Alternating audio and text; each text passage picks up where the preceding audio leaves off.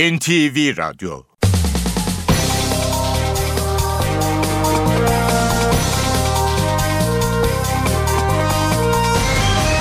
İşe Giderken Mutlu sabahlar. Ben Aynur Altunkaş. Bugün 26 Eylül Perşembe. İşe giderken de Türkiye ve dünya gündemine yakından bakacağız. Önce gündemdeki başlıklar.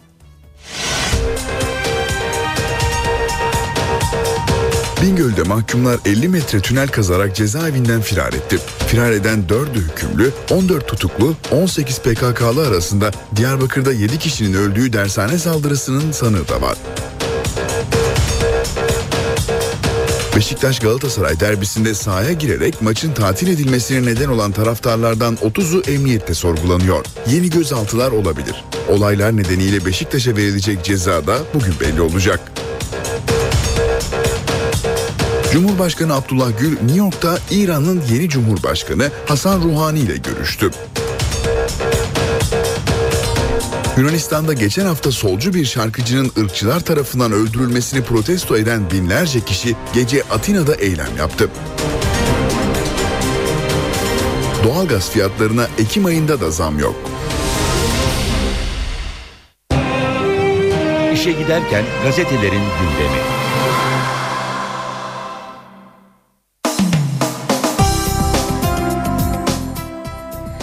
Şimdi gündemdeki gelişmeler bakalım gazetelere nasıl yansımış. Hürriyetle başlayalım. İstasyonlu tünel diyor Hürriyet gazetesi 18 PKK'lı iki ayrı koğuştan kazılan tüneli birleştirip kaçtı. Bingöl M kapalı infaz kurumunda kalan 14'ü hükümlü 4'ü tutuklu toplam 18 PKK'lı teröristin 100 metre tünel kazarak kaçması Türkiye'yi şoke etti. PKK'nın Erzurum bölge sorumlusu Ekrem Taş'la 2010'da Diyarbakır Silvan'da 90 kilogram bomba yüklü araçla yakalanan Hüseyin Barsak'ın da aralarında bulunduğu teröristler onar kişilik koğuşlarda kalıyordu. Tünel bir koğuştan kazılmaya başlandı. Yanındaki koğuşun altından geçerken birleştirildi. PKK'lıların 24 saat aralıksız çalışabilmek için tünele elektrik tesisatı çekip aydınlatma sistemi kurduğu, çıkardıkları toprağı ise suyla karıştırarak seyreltip tuvalete döktükleri belirlendi. Kaçakların yakalanması için operasyonlara başlandı. Gardiyan uyarmış infaz memuru MY'nin meclise cezaevi müdürü PKK KCK mahkumlarından korktuğu için mevzuatı uygulamıyor diye dilekçeyle başvurduğu ortaya çıktı. Dilekçenin iletildiği Adalet Bakanlığı 2012'de soruşturma yaptık ayrıcalık gösterildiğine dair bir somut delil elde edemedik yanıtı verdi. Kaçan teröristlerden Ozan Alpkaya 2008'de Diyarbakır'da 7 kişinin öldüğü dershane önündeki patlama olayından yargılanmış, 23 yıl hapse mahkum edilmişti. Devam edelim yine Hürriyet gazetesinden aktarmaya. Şeriatta anlaştılar Suriye'de muhalif ittifakı. Suriye'de ılımlı muhalefeti oluşturan gruplardan 13'ü El Nusra'nın da aralarında bulunduğu güçlerle İslami cephe kurma kararı aldı. Ahrar, El Şam, Tevhid ve İslam Tugayı gibi e, askeri alanda güçlü gruplar önceki gün internete bir video yükledi. Kayıtta Batı'nın desteklediği General Salim İdris'in lideri olduğu Yüksek Askeri Şura'yı da tanımadıklarını açıkladılar. Obama ile baş e, masada e, Birleşmiş Milletler Genel Sekreteri Ban Ki-moon önceki gün heyet başkanları onuruna geleneksel öğle yemeği verdi. Yemeğe katılan Cumhurbaşkanı Abdullah Gül, Amerika Başkanı Barack Obama ile baş masada oturdu ve sohbet etti. Hürriyetten okuyalım yine Rize maçında arenadayım. Galatasaray'dan gönderilen Fatih Terim dün Florya'da futbolcularla vedalaştı. Cumartesi tribüne gelip Rize maçında sizi izleyeceğim dedi. Hürriyetten okuduk. Geçelim Milliyet gazetesine. Milliyet'in manşeti yine Bingöl cezaevindeki firar olayı. Bir metreyle kaçtılar diyor Milliyet'in manşeti. Bingöl cezaevinden 18 PKK'lı göz göre göre firar etti. Çatal kaşıkla kazmaya başladıkları tüneli 75 metre uzatan PKK'lılar jandarmanın tel örgülerinin sadece bir metre uzağından dışarı çıktı diyor Milliyet haberinde. Turist cinayeti kamerada 46 dakikada katletti. Nevşehir Göreme'de Japon turist Mai Kurihara'yı tecavüz edip öldüren Hoshiye Teramatsu'yu yaralayan Fatih O'nun olay öncesi ve sonrasındaki görüntüleri var Milliyet gazetesinde birinci sayfada. Muhaliflerden şeriat çağrısı başlığını milliyette de görüyoruz. Suriye'de aralarında El-Kaide bağlantılı El Nusra'nın da bulunduğu 13 farklı oluşum bir açıklama yaparak muhaliflerin çatı örgütü Suriye Ulusal Koalisyonu'nun artık tanımadıklarını açıkladı. Özgür Suriye ordusundan grupların da dahil olduğu muhalifler İslamcı temelde birleştiklerini ve Suriye'de şeriat kanunlarının uygulanmasını istediklerini duyurdu. Saat 18 yoksun. Terimin işine son verilen toplantıda 3 nokta öne çıktı diyor Milliyet. Ünal Aysal 18'de yönetim kuruluna size telefonumu gösteriyorum geri dönüş olmadı diyerek Terim'in kendisini aramadığını söyledi. Florya'da bazı gazetelere uygulanan ambargo kurumsallığa aykırı bulundu.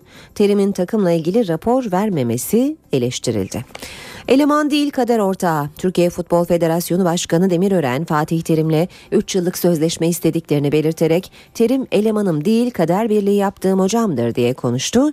Demirören Beşiktaş Galatasaray maçında yaşananların provokasyon olduğunu söyledi ve karışanların %99'u Beşiktaş'ta değil dedi. Olaylarla ilgili dün 15 kişi gözaltına alındı diyor Milliyet gazetesi. Sabahla devam ediyoruz. Sabahın manşeti Bingöl'deki firar bir yılda kazdılar bir gecede kaçtılar. Bingöl'deki yüksek güvenlikli cezaevinde firar skandalı. 18 azılı PKK'lı bir yılda 70 metre tünel kazdı fark edilmedi diyor Sabah gazetesi de manşetinde. Devam edelim. Basın özetlerine işe giderken de Cumhuriyet'e bakalım 502 kişiye dava diyor Cumhuriyet manşette 4 artı 4 artı 4 karşıtı eyleme ilişkin iddianamede savcı rekora koştu. Ankara Cumhuriyet Başsavcılığı Keskin geçen yıl Mart ayında düzenlediği ve polisin müdahale ettiği olaylı eyleme katılan 502 kişi hakkında dava açtı. Eğitim sistemini alt üst eden ve geriye götüren 4 artı 4 artı 4'e karşı düzenlenen eyleme destek veren CHP ve BDP'li 23 milletvekilinin dosyaları parlamenter büroya gönderildi diyor Cumhuriyet manşetinde. Devam ediyoruz basın özetlerine işe giderken de. Radikal gazetesine bakalım. Radikal'de maksadını aştı. Başlığı manşette. Bursa Valiliği topu emniyete attı. Bursa Valiliği romanlarla ilgili skandal ifadeler için topu emniyete attı. Emniyetten gelen yazıyı meclise ilettiklerini belirten valilik amacı aşmış tasvip etmiyoruz açıklaması yaptı. Bekir Bozdağ öyle bir yazı olmaz. Valilerle roman kardeşlerimizle toplantı yaptık. Bir anlayış devrimini beraber yapalım diye ama belli ki hala başaramamışız dedi. Bülent Arınç da kullanılan ifadeleri eleştirdi. Radikal imparator gitti, Federasyon Galatasaray kavgası başladı diyor. Fatih Terim'le yollarını ayıran Galatasaray'da Başkan Ünal Aysal, Türkiye Futbol Federasyonu Başkanı Yıldırım Demirören'le karşı karşıya geldi. İki tarafta birbirini suçlarken Aysal Ocak'ta terimi göndereceğiz demedim dedi. Devam edelim Star gazetesiyle. Vuralım polis vurdu diyelim diyor Star'ın manşeti. Polise yönelik eylemleriyle dikkat çeken DHKPC'nin kirli oyunu ortaya çıktı. Plana göre örgüt üyesi İÖ sokakta rastgele bir sivili öldürecekti. Olay yerinde bulunacak örgüt üyesi kadınlar görgü tanığı olarak polis vurdu diyecekti. Böylece suç polise yıkılacaktı. Ancak İÖ hedefindeki kişiyi öldürmeyip yaraladı ve yakalandı. Cezaevinde itirafçı oldu. Örgüt hakkında infaz kararı çıkardı. Kirli planı anlatıp babam da örgütçü bana telefonda hain diyor. Babam ziyarete gelirse cezaevine almayın çünkü beni öldürecek, beni ailemin nüfusundan silin diye dilekçe verdi. Zamanla devam edelim. Askerin irtica briefingi Milli Güvenlik Kurulu arşivinde yok diyor zaman manşette. 28 Şubat 1997'de 9 saat süren tarihi toplantıda Genelkurmay'ın yaptığı irtica sunumunun Milli Güvenlik Kurulu arşivinde bulunmadığı ortaya çıktı. Tutanakların bilerek mi yoksa daha sonra mı yok edildiği meçhul. Davanın mağdur ve müşteki avukatlarına göre bu durum akla aykırı. Mahkeme isterse o belgeleri Genelkurmay'dan getirtir. Haber Türkiye bakalım şimdi de. Haber Türk'te tüneli bir yılda kazdılar diyor manşet. 18 PKK'lı 80 ila 100 metre uzunluğunda tünel kazıp Bingöl cezaevinden kaçtı diyor Haber Türk'te haberinde. Bir diğer başlık Florya'da sabahladı. Terim kovulduktan sonra tesise gitti. Sabaha kadar bekleyip futbolculara veda eden imparator dördüncü yıldızı takın dedi. Yine bir başka haber Habertürk'ten koca baskısı şerh kaldırttı. Kadınlara verilen mahkeme kararsız Mahkeme kararsız tapuya aile konutu şerhi koydurma hakkı kocaları aşamadı. 8 ayda tapuya şerh koyduran 3700 kadından 1328'i vazgeçti. Koca kadına sormadan satış yapabiliyor. Ve Yeni Şafak gazetesine de bakalım. Tehlikeye dikkat diyor Yeni Şafak manşette din adına şiddete net tavır alınsın. Suriye, Irak, Pakistan ve Kenya gibi ülkelerde tırmanan şiddet dalgası bölgeyi endişelendiriyor. Diyanet İşleri Başkanı Görmez tüm Müslümanlara din ve mezhep adına yapılan teröre net tavır alma çağrısı yaptı diyor Yeni Şafak haberinde. Gündemin ayrıntılarına bakmaya yeni bir haberle başlayalım. Van'da dört büyüklüğünde bir deprem meydana geldi. Merkez üssü Erciş ilçesine bağlı Akçift köyü olan sarsıntı bu sabah saat 5.55'te yerin 5 kilometre derinliğinde oldu. Depremin herhangi bir hasara yol açmadığı bildirildi. Bingöl'de mahkumlar 50 metre tünel kazarak cezaevinden firar etti. Firar eden 4'ü hükümlü, 14'ü tutuklu, 18 PKK'lı arasında Diyarbakır'da 7 kişinin öldüğü dershane saldırısının sanığı da var. Cezaevi idaresinin vardiya değişimi sırasında bu tespit edilmiştir. Bölücü terör örgütü mensupları tarafından cezaevinin kuzeyine doğru 50 metre uzunluğunda bir tünel kazıldığı, tünelin içerisinde de aydınlatma düzeneği bulduğu, bulunduğu anlaşılmıştır. Bingöl Kapalı Cezaevindeki 18 tutuklu ve hükümlünün tünel kazarak firar etmesiyle ilgili ayrıntılı bilgileri İçişleri Bakanı Muammer Güler verdi. Güler dikkat çeken bir başka ayrıntıyı da açıkladı. Organize bir hareketin mutlaka içeriden veya dışarıdan bir destekle, bir işbirliğiyle yapılmış olması şüphesi vardır. Onu tabii araştırıyoruz. Bingöl cezaevindeki firar olayı sayımla ortaya çıktı. Yapılan araştırmada koğuşlardan birinden dışarıya tünel kazıldığı tespit edildi. S şeklinde kazılan tünele elektrik kablosu döşenmiş, aydınlatma ampullerle sağlanmış.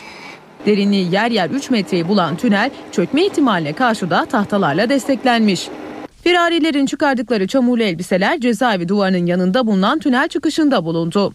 Tünel kazısından çıkan toprak ve kazıda kullanılan aletlerden iz yok. Ancak bir yıl içinde cezaevindeki tuvaletlerin iki kez tıkandığı belediyenin vidanjörle açtığı iddialar arasında. Firarilerin iki koğuşu tünelle birbirine bağladığı yaklaşık 50 metre uzunluğundaki tünelin girişini buzdolabıyla sakladıkları tahmin ediliyor. Kaçakların yakalanması için bölgede geniş çaplı operasyon başlatıldı. Bingöl Diyarbakır ve Bingöl Erzurum karayolunun farklı noktalarında kontrol noktaları oluşturuldu. 18 kişi arasında PKK'nın kanlı eylemlerine katılmakla suçlananlar var.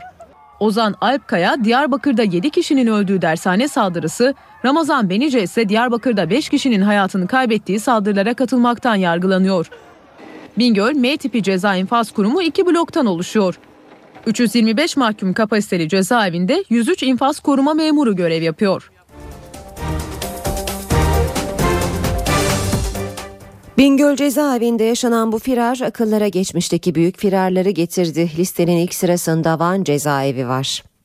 Türkiye'nin yakın tarihinin en büyük firarı Van depremi sırasında yaşandı. Duvarları yıkılan cezaevinden 335 mahkum kaçtı. Bir diğer büyük firar 1997 yılında gerçekleşti. İskenderun cezaevinde tünel kazan PKK ve MLKP üyesi 28 mahkum firar etti. Mahkumların 8'i çok fazla uzaklaşamadan yakalandı. 20'si kaçmayı başardı. 1988 yılında 29 mahkum İstanbul'daki Metris cezaevinden firar etti. Mahkumlar 6 ayda 60 metrelik tünel kazdı. 26 Mart gecesi cezaevinden kaçtı.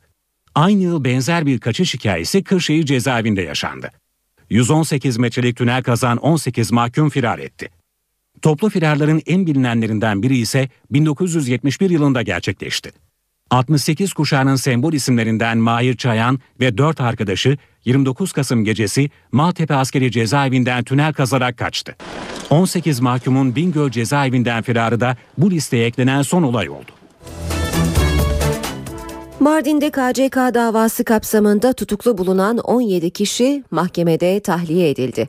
Diyarbakır 9. Ağır Ceza Mahkemesi'nde görülen davanın ikinci duruşmasında 64 sanık savunma yaptı. Mahkeme tutuklu 17 sanığın mevcut delil durumunu ve tutukluluk süresini göz önüne alarak tahliyesine karar verdi. Geçen yıl Aralık ayında KCK'ya yönelik düzenlenen operasyonda 64 kişi gözaltına alınmış zanlılardan 17'si tutuklanmıştı. Başbakan Yardımcısı Bekir Bozdağ pazartesi günü açıklanacak demokratikleşme paketinde kişiye özel düzenleme olmadığını söyledi. Bozdağ NTV yayınında sorulara cevapladı. Bu adım terör için atılıyor denirse yarın terör başladığında boşa adım attık olur. Özel düzenleme yok bu paketin içerisinde. Kişilere özel e, bir düzenleme yok. Devam eden soruşturmalara, davalara özel bir düzenleme yok. Başbakan Yardımcısı Bekir Bozdağ, demokratikleşme paketinde KCK davası ile ilgili düzenlemeler olmayacağını söyledi. Paket teröre çözüm arayışı olarak lanse edilmemeli dedi. NTV yayınına katılan Bozdağ, paketin kamuoyundan gelecek eleştiriler doğrultusunda değişebileceğini de söyledi. Paketin kamuoyuna açıklanmasından sonra pakete dönük pek çok eleştiriler olacaktır. Mutfakta biz e, Türkiye için e, demokratikleşme konusunda çok önemli hazırlıklar yaptık. Fakat öyle şeyler ortaya çıktı ki yani bizim doğru dediğimiz şey tartışmasız yanlış çıkabilir. O zaman biz bu yanlışta ısrar etmeyiz. Yeni anayasa çalışmaları ile ilgili samimiyet görmüyorum diyen Bozdağ, partilerin kırmızı çizgilerinin uzlaşmayı tıkadığı kanaatinde. Bir adım ben geleceğim, bir adım sen geleceksin. Bazı şeyleri ben vazgeçeceğim, bazısından sen vazgeçeceksin. Sonuçta biz ortak bir yeri bulacağız. Yani ucu açık çalışma demek bana göre ipe un serme demektir. Biz tamamını yapamadık. O zaman uzlaşılan kısımları hiç olmazsa hayata geçirelim. Dün demokratikleşme paketiyle ilgili hem hükümet hem de muhalefetten başka açıklamalar da geldi. Başbakan yardımcısı Bülent Arınç paketin PKK'dan gelen istekler doğrultusunda hazırlandığı iddialarına tepki gösterdi. Biz yaptığımız işi biliyoruz. Bunun hazırladığımız paketin ne PKK ile ne İmralı ile hatta ne çözüm süreciyle ve son geldiğimiz nokta ile kesinlikle bir ilişkisi yok. Ama bu kadar acımasızca ve biraz da edep dışı bir ifadeyle PKK'nın başarısı olarak bu paketi göstermek büyük bir densizliktir. Muhalefetsi tepkili CHP ve MHP sözcüleri paketin içeriğinin muhalefetle paylaşılmamasını eleştirerek hükümeti PKK ile işbirliği yapmakla suçluyor. CHP'li Haluk Koç ve MHP'li Özcan Yeniçeri'nin tepkileri şöyle. Bir muktedirden bu muktedirliği toplumun her tarafına baskı olarak, şiddet olarak yansıdan bir kişiden ne demokratikleşmesi beklenir? Olsa olsa sihirbazın torbasındaki illüzyondan bahsetmiştim o olur. Kime danıştın kardeşim? Sen bu paketi PKK ile hazırlıyorsun.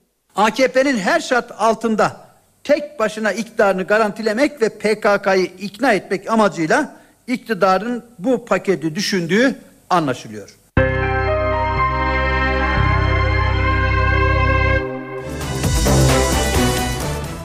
Cumhurbaşkanı Abdullah Gül Amerika Birleşik Devletleri'nde İran'ın yeni Cumhurbaşkanı Hasan Ruhani ile görüştü. İki lider arasındaki ilk görüşmede Gül, Ruhani'ye yakın işbirliği mesajı verdi, İran'ın izlediği tutumu övdü. Cumhurbaşkanı Abdullah Gül, New York'taki Birleşmiş Milletler temaslarına önemli bir görüşmeyle devam etti. Cumhurbaşkanı Gül, geçen ay göreve başlayan İran Cumhurbaşkanı Hasan Ruhani ile ilk kez bir araya geldi. Basına kapalı gerçekleşen görüşmede Gül, bölgenin iki önemli aktörü olarak Türkiye ve İran arasında yakın ve yapıcı işbirliğinin şart olduğunu söyledi. Ruhani'nin seçilmesiyle İran'da yeni bir dönemin başladığını hatırlatan Gül, pozitif mesajlar uluslararası alanda yapıcı yaklaşımın ortaya çıkması için de önemli dedi. Toplantıda iki ülke Dışişleri Bakanlarının bir araya gelmesi de kararlaştırıldı. Cumhurbaşkanı Gül, New York'taki temasları kapsamında Lübnan Devlet Başkanı Michel Süleyman, Slovenya Cumhurbaşkanı Borut Pahor ve Hollanda Kraliçesi Maxima ile de bir araya geldi. Gürcistan Devlet Başkanı Mihail Saakashvili, Türk evindeki görüşme öncesi Cumhurbaşkanı Gül'ü Türkçe selamladı. Cumhurbaşkanı Gül, bugün New York Times gazetesinin yöneticileriyle bir araya gelecek, daha sonra da Ahıska Türkleri'nin temsilcileriyle görüşecek. İran'ın seçimini yaptığı gibi Suriye halkı da Cumhurbaşkanını seçebilmeli. Buna saygı duyulmalı. Dışişleri Bakanı Ahmet Davutoğlu İran'a bu mesajı verdi. İran'ın nükleer programı ile ilgili müzakereler başlamadan da öneri öneri öneri olursa zenginleştirilmiş uranyumu teslim alırız dedi. İran'dan bugün beklentimiz ve görüşmelerde de hep ele aldığımız, alacağımız hususta İran, e, bütün e, diğer halkların tercihlerine saygı duyulması gibi Suriye halkına da kendi yönetimini, kendi liderini seçme hakkının tanınması. Ee, bu anlamda Dışişleri Bakanı Ahmet Davutoğlu New York'ta İran'a böyle seslendi. Dışişleri Bakanı Suriye'de geçiş sürecinin Beşar Esad'sız olması gerektiğini e, biz, yineledi. E, Cenevre 2'de dahil bütün barışçıl süreçlere destek vermeye devam edeceğiz. Ama kendi halkına böylesine bir katliam mazur, e, e, maruz bırakmış kendi halkını ve kimyasal silah kullanmış kendi halkına kimyasal silah kullanmış bir liderin de kendi ülkesine barış getirebileceğine inancımız geçmişte de yoktu. Son katliamlardan sonra bu inanç sadece bizde değil hiçbir e, makul e, uluslararası aktörde kalmamış olduğuna inanıyorum. Davutoğlu, Birleşmiş Milletler Güvenlik Konseyi'nin gündemine getirilmesi için çalışılan tasarıda aynı zamanda insani yardım boyutu da olmalı uyarısı yaptı. Birleşmiş Milletler Genel Sekreterine de ifade ettik. Böylesi bir insani trajedi yaşanırken şu ana kadar e, Suriye'deki insani durumla ilgili hiçbir Birleşmiş Milletler Güvenlik Konseyi kararı alınmamış olması dahi büyük bir ayıptır, büyük bir utançtır. E, ümit ederiz ki e, güçlü bir karar, tasa, karar tasarısı çıkar. İnsani duruma da cevap verecek bazı tedbirler alınır. Davutoğlu'na nükleer faaliyetler konusunda İran'ın batılı ülkelerle masaya oturması konusu da soruldu. Dışişleri Bakanı eğer bir öneri gelirse katkı veririz. Buna zenginleştirilmiş uranyumu teslim almakta dahil dedi. Birleşmiş Milletler Güvenlik Konseyi daimi üyelerinin Suriye'nin kimyasal silahlardan arındırılmasına ilişkin karar tasarısının ana hatları üzerinde uzlaştığı iddia edildi. Birleşmiş Milletler'deki diplomatik kaynaklara göre Amerika, Rusya, Fransa, İngiltere ve Çin Dışişleri Bakanlarının Birleşmiş Milletler Genel Sekreteri Ban Ki-moon'la görüşmelerinin ardından uzlaşma sağlandı. Karar tasarısının kısa bir süre içinde 15 üyeli Birleşmiş Milletler Güvenlik Konseyi'ne sunulması bekleniyor. Thank you Suriye'de muhalif gruplardan 13'ü El Nusra'nın da aralarında bulunduğu güçlerle İslami cephe kurma kararı aldı. Aralarında Tevhid, Ahrar Eşşam ve İslam Tugayı gibi askeri yönden güçlü gruplar yayınladıkları videoda Batı destekli Yüksek Askeri Şura'yı tanımadıklarını açıkladılar. Koalisyon ve kukla lidere bağlı olmayacağını belirten grup açıklamasında şeriat kanunlarını tek yasama kaynağı olarak kullanacaklarını ilan etti. Karar El Nusra'nın Suriye'deki etkisini azaltma çabalarına büyük bir darbe olarak yorumlandı. Amerika Birleşik Devletleri Dışişleri Bakanlığı Asya, Avrupa ve Afrika'daki Amerikan temsilcilikleri ve vatandaşlarını olası terör saldırılarına karşı uyardı. Yayınlanan mesajda Amerikan vatandaşlarından toplu etkinlikler konusunda ihtiyatlı davranmaları istendi. Teröristlerin adam kaçırma, silahlı ya da bombalı saldırı gibi birçok farklı yöntem tercih edebileceğinin yer aldığı mesajda özellikle yüksek terör riski bulunan ülkelerde yaşayan Amerikalılardan her an teyakkuzda olmaları istendi. Başbakan Tayyip Erdoğan'ın baş danışmanı AK Parti milletvekili Yalçın Akdoğan Orta Doğu'daki gelişmeleri ve Türkiye'nin yaklaşımını değerlendirdi. İşte satır başları. Orta Doğu artık küresel güçlerin antrenman sahası veya birbirleriyle güç yarıştırdıkları satranç tahtası olamaz. Suriye'de yüz binlerce insanın hayatını kaybetmesine rağmen uluslararası toplumun duyarsız kalması, tepkisiz, tepkisiz kalması işte bu küresel güç çekişmelerindeki satranca Suriye'nin kurban verilmesinden başka bir şey değildir. Başbakan Recep Tayyip Erdoğan'ın baş danışmanı Yalçın Akdoğan, Orta Doğu'daki gelişmeleri değerlendirdi. Orta Doğu'daki değişim ve gelişmeler Türkiye-Ürdün ilişkileri çalıştayında tartışıldı. Birleşmiş Milletler'in daimi üyelerinin nasıl meseleleri anlaşarak veya anlaşmayarak kitlediklerini görebiliyoruz. Davos'ta Van Münih çıkışı neyse Mısır'daki tepki de bunun aynı çizgide devam eden bir tepkidir. Küresel aktörler veya güçler İsrail'in çıkarlarını mahkumu haline gelmiştir. Ve bir adeta parmağında oynatır hale gelmiştir. Yalçın Akdoğan, Türkiye'nin Orta Doğu politikasına değindi. Orta Doğu'ya Osmanlı rüyasıyla ya da abilik taslayarak yaklaşmadık çıkar değil değer odaklı el uzattık dedi. Akdoğan'ın gündeminde Rusya ve devlet başkanı Vladimir Putin var. Soğuk savaş döneminde olduğu gibi klasik aktörler, klasik konumlanmalar olayları gidişatını etkilemeye başlamıştır. Putin tekrar Rusya'nın küresel sistemin asli oyuncusu haline gelmesine sebep olmuştur. Bingöl'de mahkumlar 50 metre tünel kazarak cezaevinden firar etti. Firar eden 4'ü hükümlü, 14 tutuklu, 18 PKK'lı arasında Diyarbakır'da 7 kişinin öldüğü dershane saldırısının sanığı da var. Beşiktaş Galatasaray derbisinde sahaya girerek maçın tatil edilmesine neden olan taraftarlardan 30'u emniyette sorgulanıyor. Yeni gözaltılar olabilir. Olaylar nedeniyle Beşiktaş'a verilecek ceza da bugün belli olacak. Cumhurbaşkanı Abdullah Gül New York'ta İran'ın yeni Cumhurbaşkanı Hasan Ruhani ile görüştü. Yunanistan'da geçen hafta solcu bir şarkıcının ırkçılar tarafından öldürülmesini protesto eden binlerce kişi gece Atina'da eylem yaptı. Doğalgaz fiyatlarına Ekim ayında da zam yok. İşe giderken gazetelerin gündemi.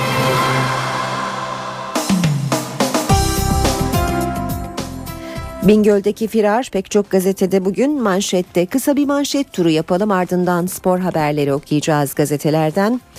Hürriyet gazetesi istasyonlu tünel diyor. 18 PKK'lı iki ayrı koğuştan kazılan tüneli birleştirip kaçtı. Bingöl M tipi kapalı e, infaz kurumunda kalan 14'ü hükümlü, 4'ü tutuklu toplam 18 PKK'lı teröristin 100 metre tünel kazarak kaçması Türkiye'yi şoke etti. Milliyet de 1 metre ile kaçtılar diyor. Bingöl cezaevinden 18 PKK'lının göz göre göre firar ettiği belirtiliyor. Çatal kaşıkla kazmaya başladıkları tüneli 75 metre uzaktan PKK'lılar jandarmanın tel örgülerinin sadece 1 metre uzağından dışarı çıktı. Devam edelim ee, yine gazetelerden e, başlıklara.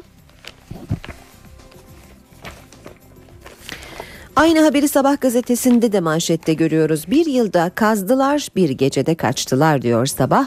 Bingöl'deki yüksek güvenlikli cezaevinde firar skandalı 18 azılı PKK'lı bir yılda 70 metre tünel kazdığı fark edilmedi. Cumhuriyette manşet 502 kişiye dava 4 artı 4 artı 4 karşıtı eyleme ilişkin iddianamede savcı rekora koştu. Ankara Cumhuriyet Başsavcılığı Keskin geçen yıl Mart ayında düzenlediği ve polisin müdahale ettiği olaylı eyleme katılan 502 kişi hakkında dava açtı. Eğitim sistemini alt üst eden ve geriye götüren 4 artı 4 artı 4'e karşı düzenlenen eyleme destek veren CHP ve BDP'li 23 milletvekilinin dosyaları parlamenter büroya gönderildi diyor Cumhuriyet haberinde haberinde. Star'da manşet vuralım polis vurdu diyelim. Terör örgütü DHKPC sokakta rastgele bir vatandaşı öldürüp olay yerindeki örgüt üyesi kadınların görgü tanıklığıyla suçu polise yıkacaktı. Planı tetikçi bozdu diyor Star haberinde. Zamanda manşet askerin irtica briefingi Milli Güvenlik Kurulu arşivinde yok. 28 Şubat 1997'de 9 saat süren tarihi toplantıda Genelkurmay'ın yaptığı irtica sunumunun Milli Güvenlik Kurulu arşivinde bulunmadığı ortaya çıktı. Tutanakların bilerek mi yoksa daha sonra mı yok edildiği meçhul davanın mağdur ve müşteki avukatlarına göre bu durum akla aykırı. Mahkeme isterse o belgeleri Genelkurmay'dan getirtir. Ve radikalle bitirelim manşet turunu.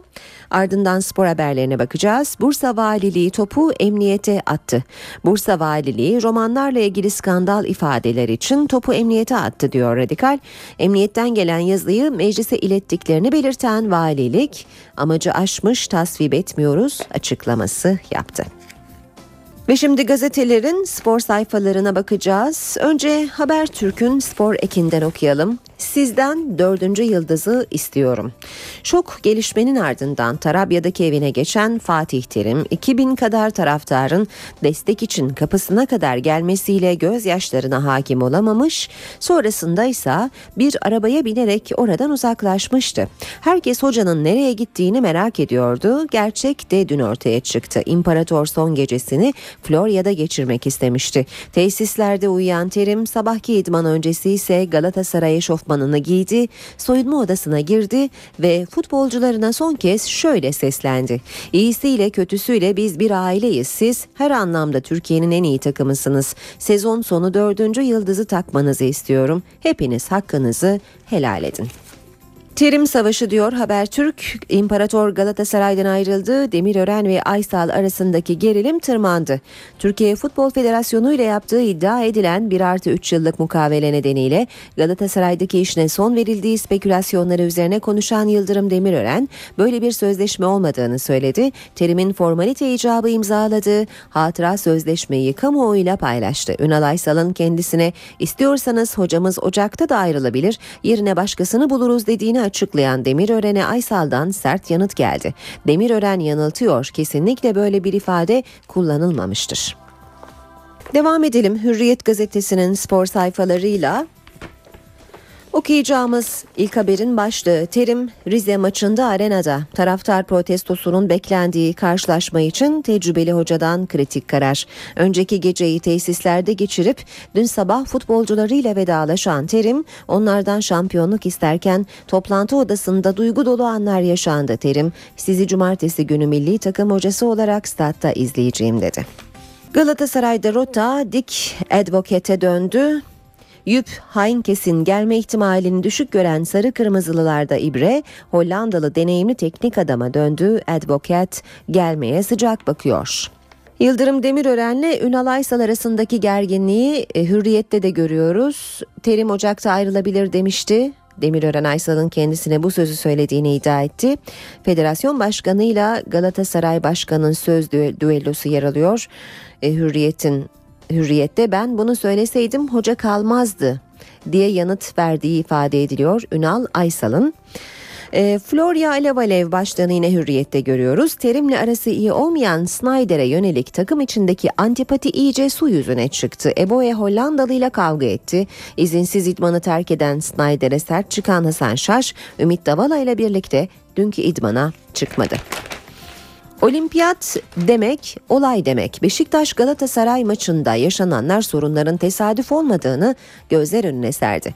Fenerbahçe Everton mücadelesinde tribündeki bir taraftar havaya silahla ateş ederek sevinmiş. İstanbul Büyükşehir Belediye Diyarbakır mücadelesinde 2000 taraftar sahaya inmişti. İpler derbide tamamen koptu. Tribün nöbeti Vebo'da Elazığ maçında yabancı kontenjanına takılan Emenike başkentte sahada olacak. Ersun Yanal, Musa Sov'un muhteşem dönüşü ve Nijeryalı yıldızın iyileşmesinden sonra Gençler Birliği karşısında bu defa Pierre Vebo'yu tribüne çıkaracak diyor Hürriyet gazetesi haberinde. Akçay Güneş'i gölgede bıraktı. Süper Lig'de ilk yılında konuşturuyor. Trabzonspor'un yeni hocası Mustafa Reşit Akçay ilk 5 hafta itibarıyla hem ligde hem de Avrupa'da başarısıyla Şenol Güneş'i geçmeyi başardı. Her iki hocanın ilk 5 haftası sıralanmış. Hürriyet'te Akçay iki ön elemeyi geçip Avrupa Ligi'ne kaldı. Süper Lig'de 9 puan topladı. Güneş döneminde ise Trabzon ön elemede kaybederek Avrupa Ligi'ne katılamadı. Süper Lig'de 8 puan topladı topladı diyor Hürriyet. Beyaz giyen adamlar teknik direktörlerin gömlekleri ilginç mesajlar içeriyor diyor Hürriyet bir başka başlıkta. Türkiye'de Fatih Terim, Ersun Yanal ve Slaven Bilic gibi deneyimli hocaların beyaz gömleği tercih etmesinin altında bu rengin istikrar sembolü olarak görülmesi yatıyor. Kartal'ın Lofton'u var. Bulgar Beşiktaş Zalgiris'i yıldız oyuncunun liderliğinde devirdi. 6. Lig Sos Cup'ta Fenerbahçe galibiyetiyle başlayan siyah beyazlılar dün de Litvanyalıları mağlup etti. Zalgiris potasına 24 sayı bırakan Lofton takımını finale taşıdı. Spor haberleri aktarıyoruz gazetelerden. Geçelim Milliyet'e. Gözümüze çarpan ilk başlık saat 18 hala aramadı. Fatih Terim'in görevine son veren Galatasaray yönetiminin önceki akşam yaptığı tarihi toplantının perde arkasını yazıyor Milliyet. Başkan Ünal Aysal saatler 18'i gösterirken işte telefonum hala geri dönüş olmadı dedi. Bir yönetici senede 4,5 milyon euro alıyor ama 10 bin lira verip takımla ilgili rapor yazdırmıyor ifadelerini kullandı. Adnan Nassa aramızda doku uyuşmazlığı var. Florya'yı ıslah edemezsek kurum olamayız yorumunu yaptı. Mutlu musun Snyder? Galatasaray'ın Fatih Terim'den yoksun yaptığı ilk idmana Eboye Snyder kavgası damgasını vurdu. Fil dişili oyuncu şimdi mutlusundur diyerek Hollandalı yıldızın üzerine yürüdü. Araya giren Drogba ikilinin yumruklaşmasına engel oldu deniyor haberin ayrıntılarında. Elemanım değil kader ortağım. Futbol Federasyonu Başkanı Yıldırım Demirören Fatih Terim'le en az 3 senelik sözleşme yapmak istediklerini söyledi. Terim benim elemanım değil kader birliği yaptığım takım hocamdır. Terim'den faydalanmak milli vazifemizdir dedi. Milliyet'in spor sayfalarından haberler aktarmaya devam ediyoruz. Aile saadeti Fenerbahçe'de futbolcular arasında maçlardan önce yapılan yemeğin kapsamı genişliyor. Bu organizasyona oyuncuların eş ve çocuklarının da katılmasını isteyen Ersun Yanal, şampiyonun sadece idmanlardan değil aile olmaktan geçtiğine inanıyor. Ve holigan avı başladı. Başlığıyla bitirelim. İstanbul Emniyeti yayıncı kuruluş ve güvenlik görüntülerini izledi. Olaylara karıştığı belirlenen 20 kişiyi dün gözaltına aldı. Bu sayının artabileceği belirtildi. Gazetelerden spor haberleriyle bu bölümü de noktalıyoruz. Şimdi gündemdeki gelişmelere yakından bakmaya devam edelim.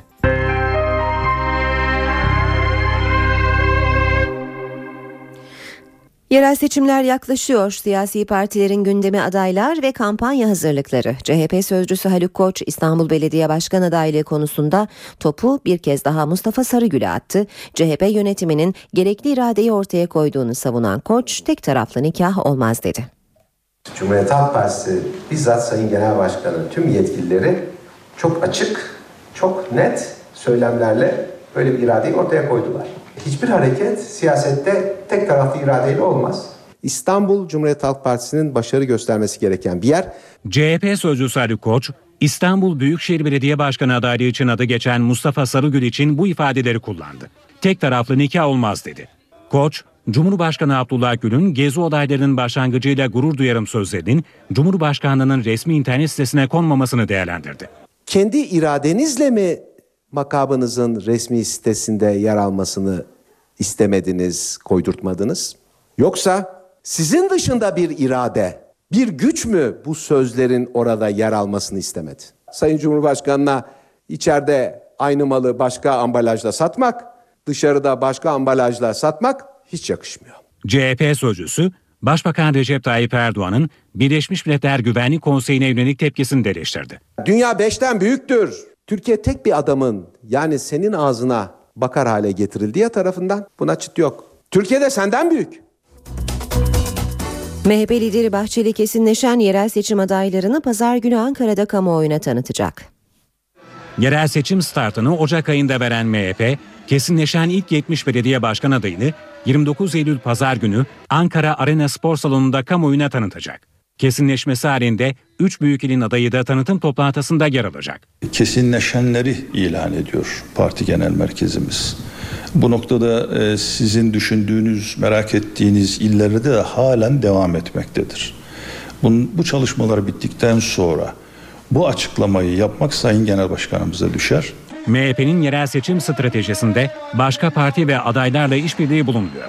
Yerel seçimlerin sadece belediye başkanlarının belirleneceği bir seçim olmayacağını belirten MHP Genel Başkan Yardımcısı Semih Yalçın, seçim sandığının çözüm sürecine halk desteğini ortaya çıkaracağını söyledi. E, halk sandığa giderken adayını seçecek ama bunun yanı sıra mevcut siyasi iktidarın e, güven oyu oylamasını da yapacak. İktidarın demokratikleşme paketi şekliyle daha açıklamadığı ama çok tehlikeli gördüğümüz bir takım yaklaşımları yine halka doğru yönleriyle anlatmak suretiyle adeta bir genel seçim havasına da büründüreceğiz. MHP Genel Başkanı Devlet Bahçeli aday tanıtımının ardından İstanbul, Samsun ve Ankara'da miting gerçekleştirecek.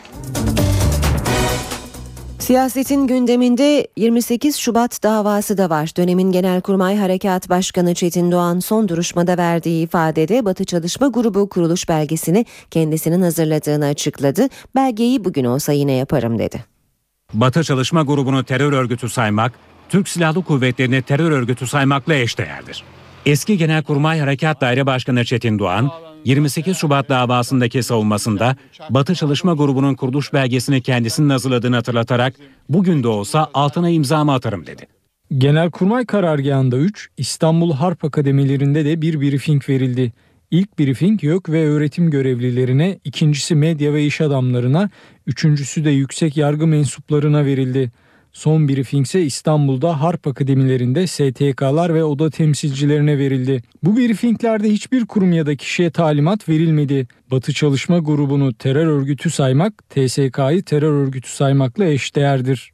Doğan, 9. Cumhurbaşkanı Süleyman Demirel'e verilen briefingi de anlattı. Halkın TSK'ya bağlı kalması için zaman zaman briefingler verildi. Geniş kapsamlı verilen briefinglerde yırtıcı ve bazı siyasi gelişmelerden duyulan endişeler dile getiriliyordu. Genelkurmay karargahında verilen briefingde gerginlikler ve endişeler Cumhurbaşkanı Demirel'e de iletildi. Briefinglerde 54. hükümet doğrudan gündeme gelmemiş, hatta Refah Yol hükümetinin layık demokratik düzene bağlılıkları dile getirilmiştir. Çetin Doğan, Genelkurmay Başkanlığı içinde köstebek vardır, bu kurgulanmış davanın köstebeğidir dedi. Müşteki avukatlarından Mustafa Polat, 28 Şubat döneminde Cumhurbaşkanı olan Süleyman Demirel'in yargılanması için Erzurum 4. Ağır Ceza Mahkemesi aracılığıyla suç duyurusunda bulundu.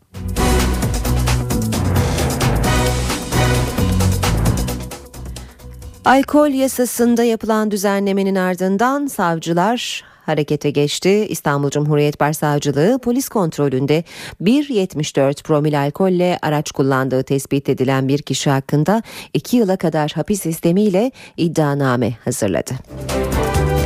Türkiye'nin en büyük şehri olmanın olumlu ve olumsuz bazı sonuçları var. Nüfus ve trafik yoğunluğu İstanbul'un en önemli sorunları arasında. İstanbul ayrıca iş dünyasının yerli ve yabancı temsilcilerinin mutlaka var olmak istediği bir pazar. NTV İstanbul'a ilişkin birçok konu başlığını araştırdı. İstanbul'da 14 milyonluk nüfusun sonuçları da dikkat çekiyor. Örneğin konut satışları. İstanbul'un dört bir yanında inşaat görmek mümkün ya bir binanın temeli atılıyor ya da inşaatlar bitirilmeye çalışılıyor. Son iki yılda şehirde satılan konutların sayısı da arttı. Kentsel dönüşüm çalışmaları ve güvenli konutlarda oturma isteği bu durumun en önemli nedeni. 2012 yılında ülkemizde 701 bin yani yaklaşık 702 bine yakın bir konut satışı var. İstanbul ilimizde ise 170, 167 bine çıkmıştır. Konutlarda oturanların sayısına gelince Sultanbeyli ilk sırada. Bir evde ortalama 5 kişi yaşıyor. Konutlarda en az kişinin yaşadığı ilçe ise Beşiktaş. Peki İstanbul'daki eğitim düzeyi ne durumda? İlkokul, ilköğretim ve lise mezunlarının sayısı yaklaşık 7,5 milyonu geçiyor. Okuma yazma bilip de hiç okula gitmeyenlerin sayıları da 2 milyon.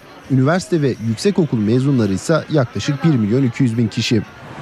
Trafik İstanbul'un en önemli sorunu. Çünkü Türkiye'de her 5 motorlu taşıttan biri İstanbul'da. Başka bir ifadeyle 3 milyonun üzerinde motorlu taşıt var. 2 milyonunu otomobiller oluşturuyor. Geçtiğimiz yıl 15 bin trafik kazası oldu. Suç oranlarına gelince 2011'de Türkiye'deki cezaevlerine 80 bin hükümlü girdi. Bunların 12 bini İstanbul'da. Hırsızlık, uyuşturucu, karşılıksız çek ilk sıradaki suçlar. Hükümlülerin yarısından fazlası da ilkokul, ilköğretim ve ortaokul mezunu. NTV Radyo Günaydın herkese yeniden işe giderken de birlikteyiz. Bir sıcak gelişme var bunu aktaralım hemen. Sudan'dan elimize ulaşan e, yeni bir haber Sudan yönetimine muhalif kaynakların bildirdiğine göre hükümetin akaryakıt ürünlerinden sübvansiyonları kaldırmasını protesto eden gösteriler düzenlendi. İddiaya göre bu gösterilere müdahale sırasında şu ana kadar 50 kişi hayatını kaybetti. Sudan'dan gelen bu sıcak gelişmenin ayrıntıları bize ulaştıkça sizlerle paylaşacağız. Birazdan Gökhan Abur'la son hava tahminlerini konuşacağız. Önce gündemin başlıklarını hatırlatalım. Bingöl'de mahkumlar 50 metre tünel kazarak cezaevinden firar etti. Firar eden 4'ü hükümlü, 14 tutuklu, 18 PKK'lı arasında Diyarbakır'da 7 kişinin öldüğü dershane saldırısının sanığı da var. Beşiktaş Galatasaray derbisinde sahaya girerek maçın tatil edilmesine neden olan taraftarlardan 30'u emniyette sorgulanıyor. Yeni gözaltılar olabilir. Olaylar nedeniyle Beşiktaş'a verilecek ceza da bugün belli olacak. Cumhurbaşkanı Abdullah Gül New York'ta İran'ın yeni Cumhurbaşkanı Hasan Ruhani ile görüştü. Yunanistan'da geçen hafta solcu bir şarkıcının ırkçılar tarafından öldürülmesini protesto eden binlerce kişi gece Atina'da eylem yaptı. Doğalgaz fiyatlarına Ekim ayında da zam yok. Gökhan Abur günaydın. Günaydın. Sıcaklıklarda birkaç derece artış var. Bu artış ne kadar sürecek? Evet e, düne göre bugün de birkaç derece artıyor. Örneğin İstanbul bugün 29 dereceye kadar çıkacak. Çünkü güneyli rüzgarlar, lodos gün içinde batı bölgelerde ve Akdeniz'de esmesini sürdürecek. O bakımdan rüzgarın güneyden esmesi sıcaklıkları arttırıyor. İç kesimlerde de gündüz sıcaklıkları yüksek ama geceler serin geçmeye bu akşamdaki devam edecek. Çünkü Ankara çok serin. Örneğin hala Ankara'da sıcaklık şu an itibariyle 5 dereceler civarında. Bugün Ankara'da da sıcaklığın gündüz sıcaklığının 26 dereceye çıkmasını bekliyoruz. Gece sıcaklığına birkaç derecelik artış olacak. İzmir'de ise sıcaklıklar hızlı bir şekilde yükseldi ve bugün 30 dereceye çıkmasını bekliyoruz. Gece sıcaklığı ise 18 derece olacak. Yağışlar oldukça hafifledi bugün için. Yalnızca Doğu Karadeniz bölgesinde dün başlayan yağışlar devam ediyor. Özellikle Giresun, Rize, Trabzon, Artvin arasındaki bölgede gün içinde kısa süreli yağış geçişleri görülecek. İç kesimlerde ve özellikle Doğu ve Güneydoğu'da yarın sıcaklıklar daha da artacak. Hatta batıda da birkaç derece yükselmesini bekliyoruz. Ama yarın rüzgarın kuzeye dönmesiyle birlikte Marmara ve Karadeniz'de, Batı Karadeniz'de artacak bulutlanmanın kısa süreli de olsa yağış bırakmasını bekliyoruz. Sıcaklıklarda yarın için önemli bir değişiklik yok. Ama pazar günden itibaren özellikle cumartesi pazar günü hafta sonu Trakya'dan başlayarak sıcaklıklarda yine 2-3 derecelik azalış var kuzey bölgelerimizde. Ve bu azalış tabii Karadeniz boyunca ve Marmara'nın kuzey kesimlerinde yağışı yavaş da olsa sürdürecek. Ama önümüzdeki hafta Poyraz kuvvetleniyor. Büyük olasılıkla Poyraz'ın kuvvetlenmesi Marmara, Batı Karadeniz ve özellikle Kuzey Ege'den başlayarak iç kesimlerde de sıcaklıkların hissedilir derecede azalmasına sebep olabilecek. Ama bunların detaylarını sizde yarın daha geniş olarak paylaşmak istiyorum. Gökhan Abur teşekkür ediyoruz. İşe giderken gazetelerin gündemi.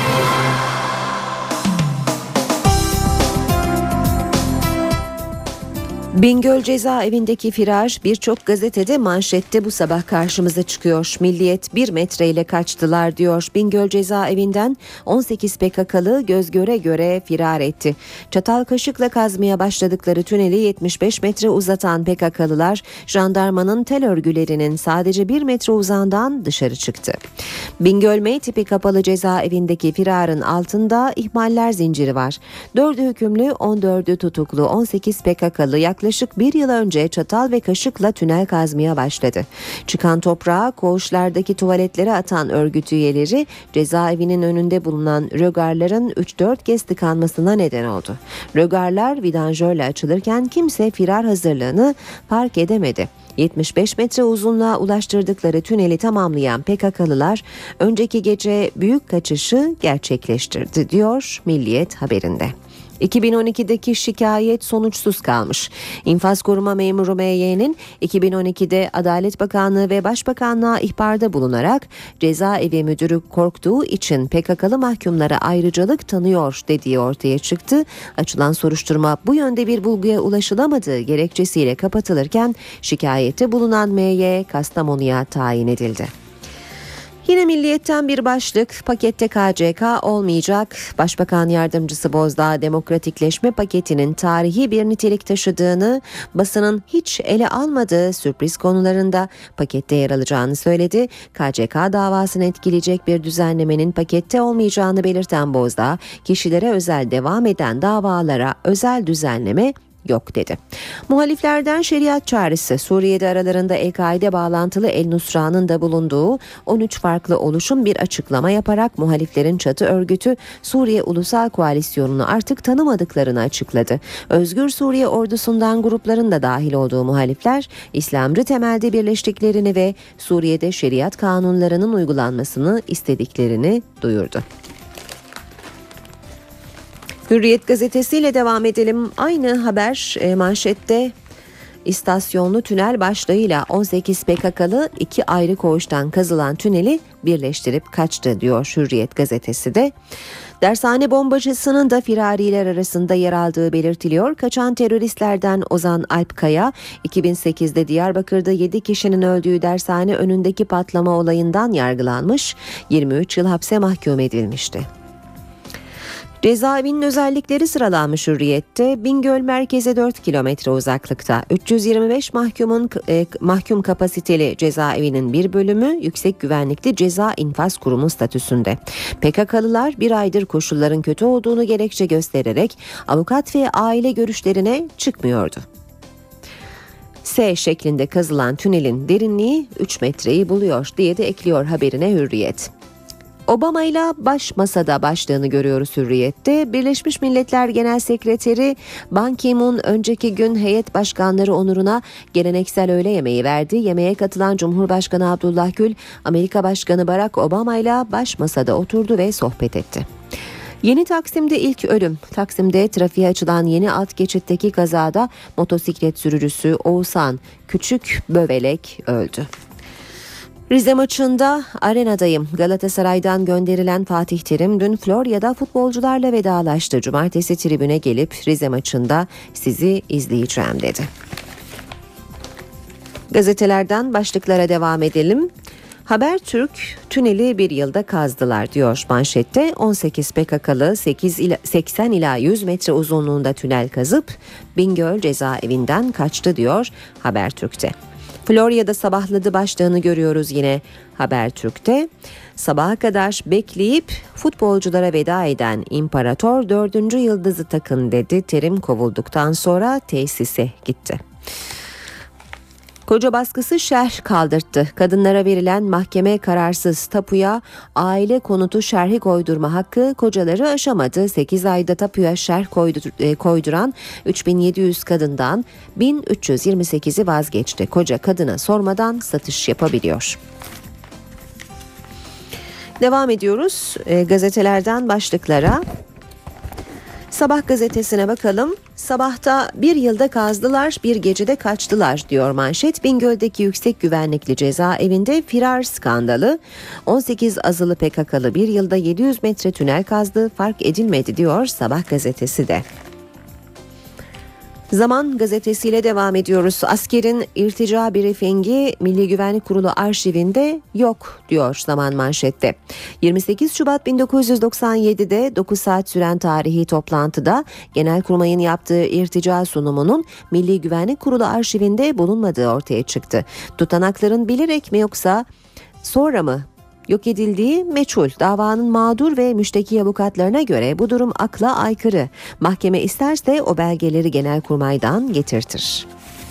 Star gazetesi Vuralım polis vurdu diyelim diyor manşette. Terör örgütü DHKPC sokakta rastgele bir vatandaşı öldürüp olay yerindeki örgüt üyesi kadınların görgü tanıklığıyla suçu polise yıkacaktı.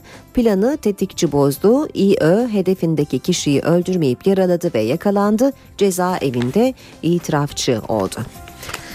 Cumhuriyet gazetesi 502 kişiye dava diyor manşette 4 artı 4 artı 4 karşıtı eyleme ilişkin iddianamede savcı rekora koştu. Ankara Cumhuriyet Başsavcılığı Keskin geçen yıl Mart ayında düzenlediği ve polisin müdahale ettiği olayla eyleme katılan 502 kişi hakkında dava açtı. Eğitim sistemini alt üst eden ve geriye götüren 4 artı 4 artı 4'e karşı düzenlenen eyleme destek veren CHP ve BDP'li 23 milletvekilinin dosyaları parlamenter büroya gönderildi verildi. Yeni Şafak gazetesi tehlikeye dikkat diyor manşetinde. Suriye, Irak, Pakistan ve Kenya gibi ülkelerde tırmanan şiddet dalgası bölgeyi endişelendiriyor. Diyanet İşleri Başkanı Görmez tüm Müslümanlara din ve mezhep adına yapılan teröre net tavır alma çağrısı yaptı diyor Yeni Şafak haberinde. Bir diğer haber Boğaz sürprizi başlığını taşıyor Yeni Şafak'ta. Başbakan Erdoğan kendisini takip eden gazetecilere sürpriz yaptı. Üsküdar Kısıklı'daki evinden saat 11'de ayrılan Erdoğan, Dolmabahçe'deki ofisine geçmesi beklenirken Ümraniye istikametine yöneldi. Buradan Beykoz'a geçen Erdoğan, restorasyonu tamamlanan Beykoz Kasrı'nı inceledi. Daha sonra tekneyle Dolmabahçe'ye geçti. Radikalle bitirelim basın özetlerini maksadını aştı. Bursa Valiliği romanlarla ilgili skandal ifadeler için topu emniyete attı. Emniyetten gelen yazıyı meclise ilettiklerini belirten valilik amacı aşmış tasvip etmiyoruz açıklaması yaptı. Bir diğer başlık radikalden imparator gitti. Federasyon Galatasaray kavgası başladı. Fatih Terim'le yollarını ayıran Galatasaray'da Başkan Ünal Aysal, Türkiye Futbol Federasyonu Başkanı Yıldırım Demirören'le karşı karşıya geldi. İki taraf da birbirini suçlarken Aysal, Ocak'ta Terim'i göndereceğiz demedim dedi. Saat 8.19 NTV Radyo'da işe giderken başkent gündemiyle devam edecek. Karşımızda NTV muhabiri Ercan Gürses var. Ercan günaydın.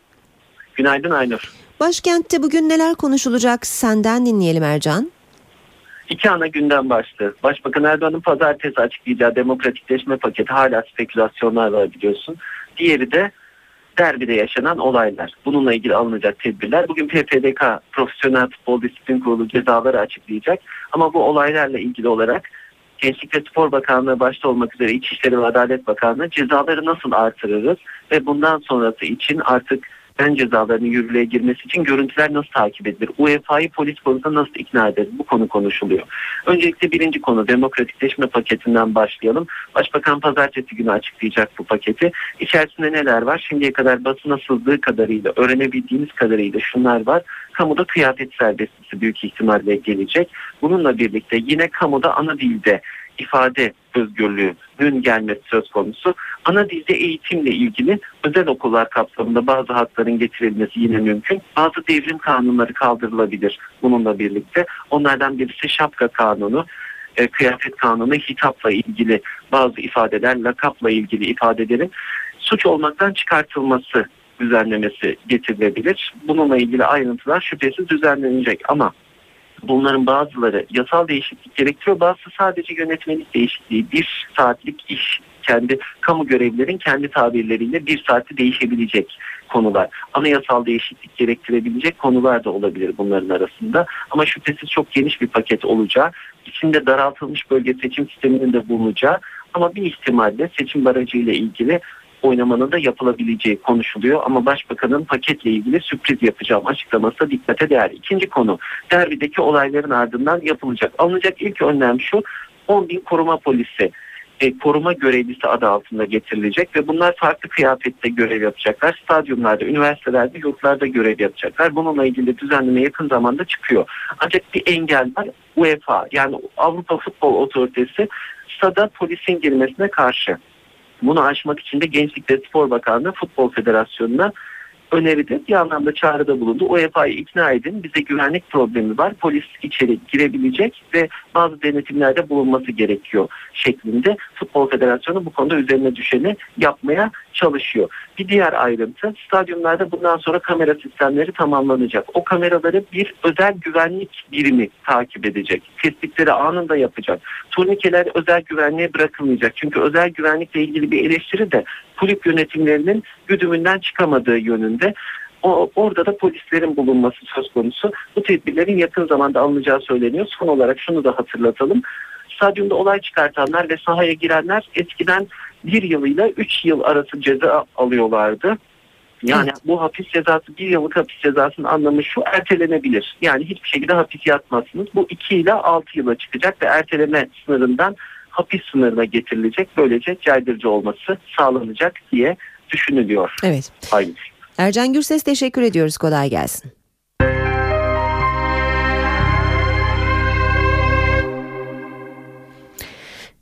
Ayrıntılı haberlerle işe giderken devam ediyor. Mardin'de yıllardır ölümlerle sonuçlanan kan davalarının önüne geçilmesi ve husumetlerin sona erdirilmesi amacıyla bir proje hazırlandı. Mardin'i kınayan Mardin'in Kanayan Davası adlı projeyle kan davalarıyla mücadele yöntemleri araştırılacak. Projenin ayrıntılarını Mardin Valisi Ahmet Cengiz açıkladı. Eğer bu bir töre ise böyle bir töre yere batsın diyor. Doğu ve Güneydoğu'da yıllardır çok sayıda kişinin ölümüyle sonuçlanan kan davaları Mardin'de mercek altına alındı. Mardin cezaevi önündeki silahlı saldırıda 5 kişinin hayatını kaybettiği olayla kan davaları yeniden gündeme geldi. Kan davalarının sona erdirilmesi amacıyla Mardin'in Kanayan Davası adlı bir proje hazırlandı. Hiçbir gerekçenin kundaktaki bir bebeğin, masum annelerin öldürülmesine gerekçe olmadığını yürekten inanıyoruz. Projenin tanıtımı için düzenlenen toplantıda kan davalarının toplum üzerindeki etkileri tartışıldı. Kan davalarının tarafları huzursuzluğa sevk ettiği, davalıların kendilerini evlerine hapsettikleri ve sosyal hayattan koptukları belirtildi. Cinayetlerin önlenmesi için eğitimin önemine vurgu yapıldı. Bir gariplik de aile büyüklerinin kendi duygularını, hırslarını tatmin etmek için küçük yaşlardaki çocukları bu işlere alet etmeleri. Projeyle kan davalarının nedenleriyle mücadele yöntemleri araştırılacak. Bölgedeki kanaat önderleri devreye sokularak husumetlerin ortadan kaldırılması sağlanacak. İstanbul'da dolara endekslenen doğalgaza Ekim ayında zam gelip gelmeyeceği merak ediliyordu. Enerji Bakanı Taner Yıldız görüşlerini açıkladı. İlk aldığım intiba inşallah biz e, Ekim ayında da doğalgazı zamsız olarak kullanacağız. Doğalgazın fiyatı Ekim ayında da değişmeyecek. Enerji Bakanı Taner Yıldız'a göre benzin fiyatları da gerçek değerlerine dönecek. Ağustos ayında iki tane zam yapılmıştı, üç tane indirim yapıldı. Ben temenni ediyorum ki ve istiyorum ki Türkiye'nin etrafındaki oluşan siyasi istikrarsızlıklardan kaynaklanan sebeplerin bir an önce sönümlenmesi ve bu fiyatların köpüklerinin alınarak gerçek fiyatlarına dönmesidir. Yıldız, Merkez Bankası Başkanı Erdem Başçı'nın dolar kurunun 1 lira 80 kuruşa gerileyebileceği öngörüsünü de değerlendirdi. Sayın Erdem Başçı'nın temennilerine, hesaplarına katılıyorum. Bunun bir yıl sürmesi halinde 1.80'lik parite Türkiye'ye şu anki bulunduğu maliyetlerden en az %12, %13 daha e, maliyetin azalacağı anlamına gelir. 1.80'ler paritesini 2014 yılında görürse Türkiye, Türkiye'nin enerji ile alakalı ithal girdilerinin 7 milyar dolar daha maliyetinin düşeceğini söylemem lazım. Türkiye Taş Kömürü Kurumu'nun sürekli zarar ettiğini de belirten Enerji Bakanı, Zonguldak'ın sosyal yapısını bozmadan bu zararı telafi edecek bir yöntem düşündüklerini açıkladı.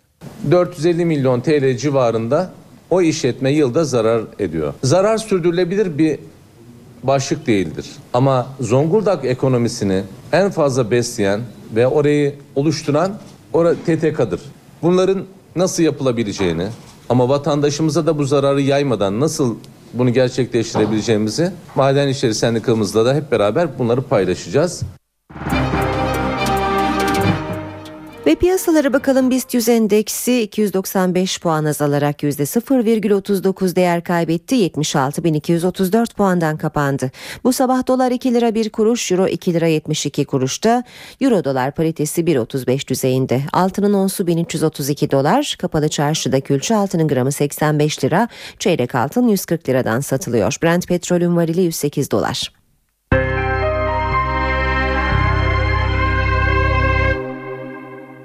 Kurban Bayramı'na günler kala İstanbul'da belediyeler son hazırlıklarını yapıyor. Şehrin çeşitli yerlerine kurban kesim ve satışı için dev çadırlar kuruluyor.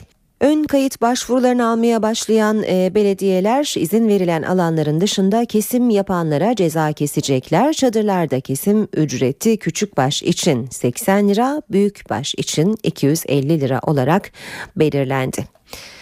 Devam ediyoruz gündemin ayrıntılarına bu kez spor gündemine bakalım. Olaylı Beşiktaş Galatasaray derbisiyle ilgili yeni bir gelişme var. Doğan Haber Ajansı'na göre Beşiktaş Galatasaray derbisindeki olaylarla ilgili gözaltına alınan 29 kişiden 27'si emniyetteki sorgularının ardından savcılık talimatıyla serbest bırakıldı. İki kişi ise bugün adliyeye sevk edilecek. Serbest bırakılan 27 kişiye spor müsabakalarından men cezası verildi. Olaylarla ilgili Beşiktaş kulübü için verilecek karar da bugün belli olacak. Profesyonel Futbol Disiplin Kurulu cezalarla ilgili bugün bir açıklama yapacak. Polis Beşiktaş Galatasaray maçında oynandığı olimpiyat stadına kaçak giriş yapanları mercek altına aldı. Sahaya kaçak girenler adli hapis, idari para ve müsabakadan men cezaları ile karşı karşıya.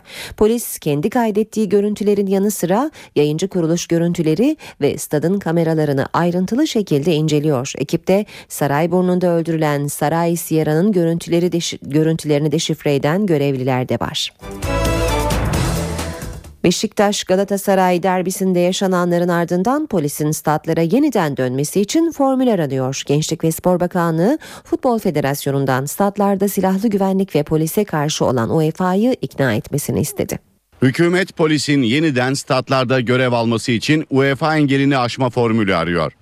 Beşiktaş Galatasaray derbisinde sahaya giren seyircilere müdahale edemeyen özel güvenliklerin yerine statlara polisin geri dönmesi hazırlanan acil önlem paketinde birinci sırada. Ancak UEFA stat içinde resmi polislerin görev yapmasını 2004 yılında yasakladı. Gençlik ve Spor Bakanlığı UEFA ile görüşerek polisin statlara girmesinin önünü açacak adımlar için Futbol Federasyonu'nu devreye soktu. Federasyondan UEFA'yı ikna etmesini istedi. Önünde hükümetimizin de yargının da UEFA'nın silahlı ve üniformalı polise karşı çıkması nedeniyle statlarda görevlendirilmesi düşünülen koruma memurlarının sivil kıyafetle görev yapması gündemde.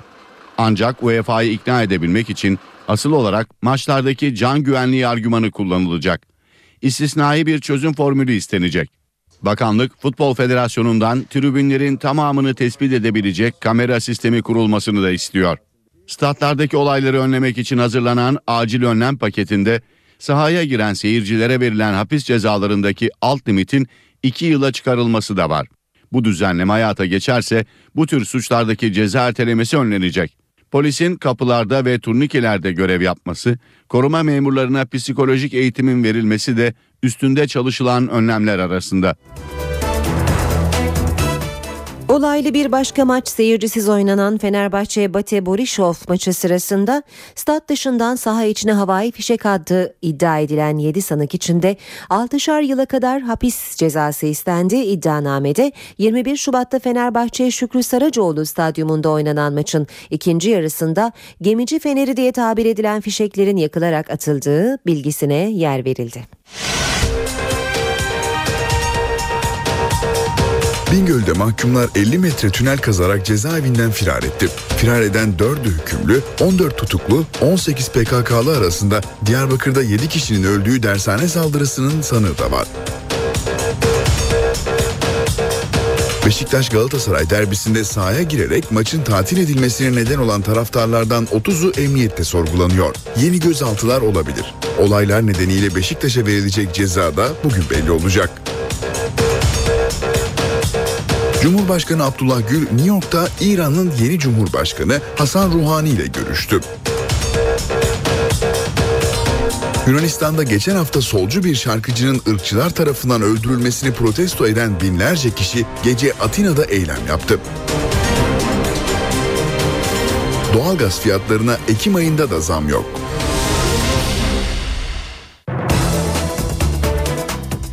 Saat 8.39 işe giderken de gündemin ayrıntılarıyla birlikteyiz. Dünya basınının gözü New York'ta. Birleşmiş Milletler Genel Kurulu çalışmaları için New York'ta bulunan Cumhurbaşkanı Abdullah Gül, İranlı mevkidaşı Hasan Ruhani ile ilk görüşmesini yaptı. New York'tan haberleri NTV temsilcisi Selim Atalay'dan alıyoruz. Selim söz sende. New York'tayız. Cumhurbaşkanı Abdullah Gül ve Dışişleri Bakanı Ahmet Davutoğlu'nun yoğun temasları var. Kalkınma Bakanı e, Cevdet Yılmaz da e, çalışmalara katıldı. E, Fatma Şahin Bakan, Fatma Şahin de e, heyetle birlikte. Dolayısıyla dört bir koldan çalışmalar sürüyor. Şöyle Cumhurbaşkanı Gül'ün temaslarını e, vurgulayalım. E, şu an itibariyle New York'ta gece yarısını geçtik. E, sizde sabah dolayısıyla e, ertesi sabah olduktan sonra Perşembe başlayacak. Onun için Çarşamba gününe dönelim. Cumhurbaşkanı Gül'ün e, bir dizi önemli teması vardı. En dikkat çekici olanı İran Cumhurbaşkanı ile olan görüşmesiydi. Malum İran Cumhurbaşkanı yeni göreve başladı. Dolayısıyla ilk kez e, Türk ve İran Cumhurbaşkanları bir araya geldiler. Cumhurbaşkanı Gül kutlamıştı Ruhani'yi. Ve e, görüşmede Alınan bilgiye göre e, Cumhurbaşkanı Ruhani'nin iş başına geçtikten sonra verdiği ılımlı mesajların dünyada olumlu yankı yaptığını hatırlattı ve bu olumlu havanın sürdürülmesinin hem İran'ın hem de İran halkının çıkarına olduğunu hatırlattı. Ee, İran'da yeni bir dönem başladı dedi Cumhurbaşkanı ve bu yapıcı tutumun sürmesinin e, faydalı olacağını vurguladı. Yapıcı mesajlar uluslararası alanda İran'ı güçlü kılar dedi Cumhurbaşkanı Gül e, muhatabına ve aynı zamanda e, bu İran halkının da çıkarınadır diye vurguladı. E, Suriye'de görüşmede ele alındı. Cumhurbaşkanı Gül e, Suriye'nin artık e, yok olmakta olduğunu, e, kentlerin ülkenin e, ve insanın e, yok olmakta olduğunu hatırlattı ve iki bölge ülkesinin, iki köklü ülkenin e, bu konuda işbirliği yaparak Suriye'de çözüme yönelik çalışmalarının faydalı olacağını hatırlattı. E, bölgenin iki önemli ülkesiyiz ve e, aktörüyüz ve bu kapsamda işbirliği yapmamız gerekir diye vurguladı e, Cumhurbaşkanı Gül ve aynı zamanda e, savaşın Suriye'yi tükettiğini hatırlattı ve e, bu yolda daha geniş adımlar ya da daha ayrıntılı adımlar atılması, atılması için e, Türk ve İran Dışişleri Bakanlarının en kısa zamanda bir araya gelmesi e, tekrar kararlaştırıldı. E, İran Dışişleri Bakanı'nı e, Dışişleri Bakanı Davutoğlu da Ankara'ya davet etmişti. Dolayısıyla davet var. İran Dışişleri Bakanı'nın e, Ankara'ya gelmesi bu noktada bekleniyor. Onun dışında e, Ruhani'nin Amerikan medyasına mesajları var. Obama ile evet dün belki bir gün önce el sıkışmadılar ama Ruhani Amerikan medyasına olumlu mesajlar verdi. En çok Amerika'nın merak ettiği İran nükleer programı. Ruhani de nükleer programı konuşabiliriz. Sakladığımız bir şey yok, saklayacağımız bir şey yok dedi ve e, hatta görüşmelerin başlamasını istedi. Bu konuda oturalım görüşelim her şey masada olsun dedi nükleer konuda ve bizim için tercih edilen bu görüşmelerin 3 ayda bitmesidir dedi. 6 ayda biterse de e, bir itirazımız olmaz dedi ama öyle yıllar boyu sürmesin aylarla ölçülebilen bir zamanda bu iş çözülsün dedi ve e, nükleer konu ortadan kalktıktan sonra sorun ortadan kalktıktan sonra e, Amerika ile İran arasında hiçbir şeyin imkansız olmayacağını da vurguladı. Dolayısıyla buradan işte 34-35 yıllık e, kesilmiş ilişkilerin e, e, başlatılmasına vesaire geliyoruz. Dolayısıyla o süreç e, ve Türkiye-İran ilişkileri aslında birbirine paralel gibi gidiyor. Onun dışında e, Cum e, Suriye tasarısı Güvenlik Konseyi'nde 5 üyenin Suriye tasarısının kapsamı konusunda, çekirdeği konusunda anlaştıkları yolunda haberler çıktı. Fakat gerçi sonra Rusya bunu yalanladı. Dolayısıyla bugün de o konu devam edecek. 5 ülke, 5 daimi üye artı İran e, bugün Perşembe günü New York'ta bir araya geliyorlar. Artı e, Dışişleri Bakanı Davutoğlu'nun basın toplantısı vardı. E, Davutoğlu yine orada da bölgesel konular içinde Suriye'ye de değindi ve İran'ın Suriye konusuna katılım yapması ve aynı zamanda da İran'ın Suriye halkının tercihlerine saygı duyması gerektiğini söyledi Dışişleri Bakanı Davutoğlu. Esad'ın e, artık bir geçerli e, bir meşru lider olmadığını söyledi. Esad'la barış olmaz dedi Davutoğlu ve de katkı yapmaya hazırız dedi. Eğer uranyum teslimi vesaire gibi bir plan söz konusu olursa e, bu katkıyı yaparız dedi e, Dışişleri Bakanı Davutoğlu. Bugün de Cumhurbaşkanı Gül'ün yoğun bir programı var. Mesela Düşünce Kuruluşu e, CFR e, Dış İlişkiler Konseyi'nde görüşecek. Türklerle bir araya gelecek. Onları da izleyeceğiz ve aktaracağız. Selim Atalay New York'tan bildirdi. Dünya gündemine bakmaya devam edelim. Pakistan'da 7,7 büyüklüğündeki depremde hayatını kaybedenlerin sayısı 327'ye yükseldi. 400'den fazla da yaralı var.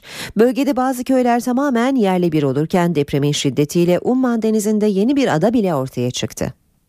Pakistan'ın güneybatısındaki Belucistan eyaleti 7,7 büyüklüğündeki depremle sarsıldı. Yerin 20 kilometre altında meydana gelen deprem özellikle Avaran bölgesinde büyük bir yıkıma yol açtı. İran sınırındaki bölgede yüzlerce ev yerle bir oldu. Bazı köyler haritadan silindi. Depremin bilançosu her geçen saat ağırlaşıyor. Bölgede evlerin çoğunun kerpiç olduğu ve bu nedenle yıkımın büyük olduğuna dikkat çekiliyor. Bölgenin dağlık olması nedeniyle yardım ve kurtarma çalışmaları güçlükte yürütülüyor. Bölgeye yardım malzemeleri taşıyan konvoylar başkent İslamabad'dan yola çıktı. Yerel yetkililer hastanelerin yüzlerce yaralıya müdahalede yetersiz kaldığını duyurdu. Depremin şiddetiyle Gwadar limanı açıklarında yeni bir ada ortaya çıktı. Bölge halkı yeni oluşan adayı görmek için kıyıya akın etti. Pakistanlı yetkililer adayı incelemeye aldı. Adacığın gaz sıkışması sonucu volkana benzer bir patlamayla ortaya çıkmış olabileceği tahmin ediliyor. Yetkililer hala gaz çıktığı için adaya gitmemeleri konusunda halkı uyarıyor. Bu haberle işe giderken sona eriyor. Hoşçakalın. NTV Radyo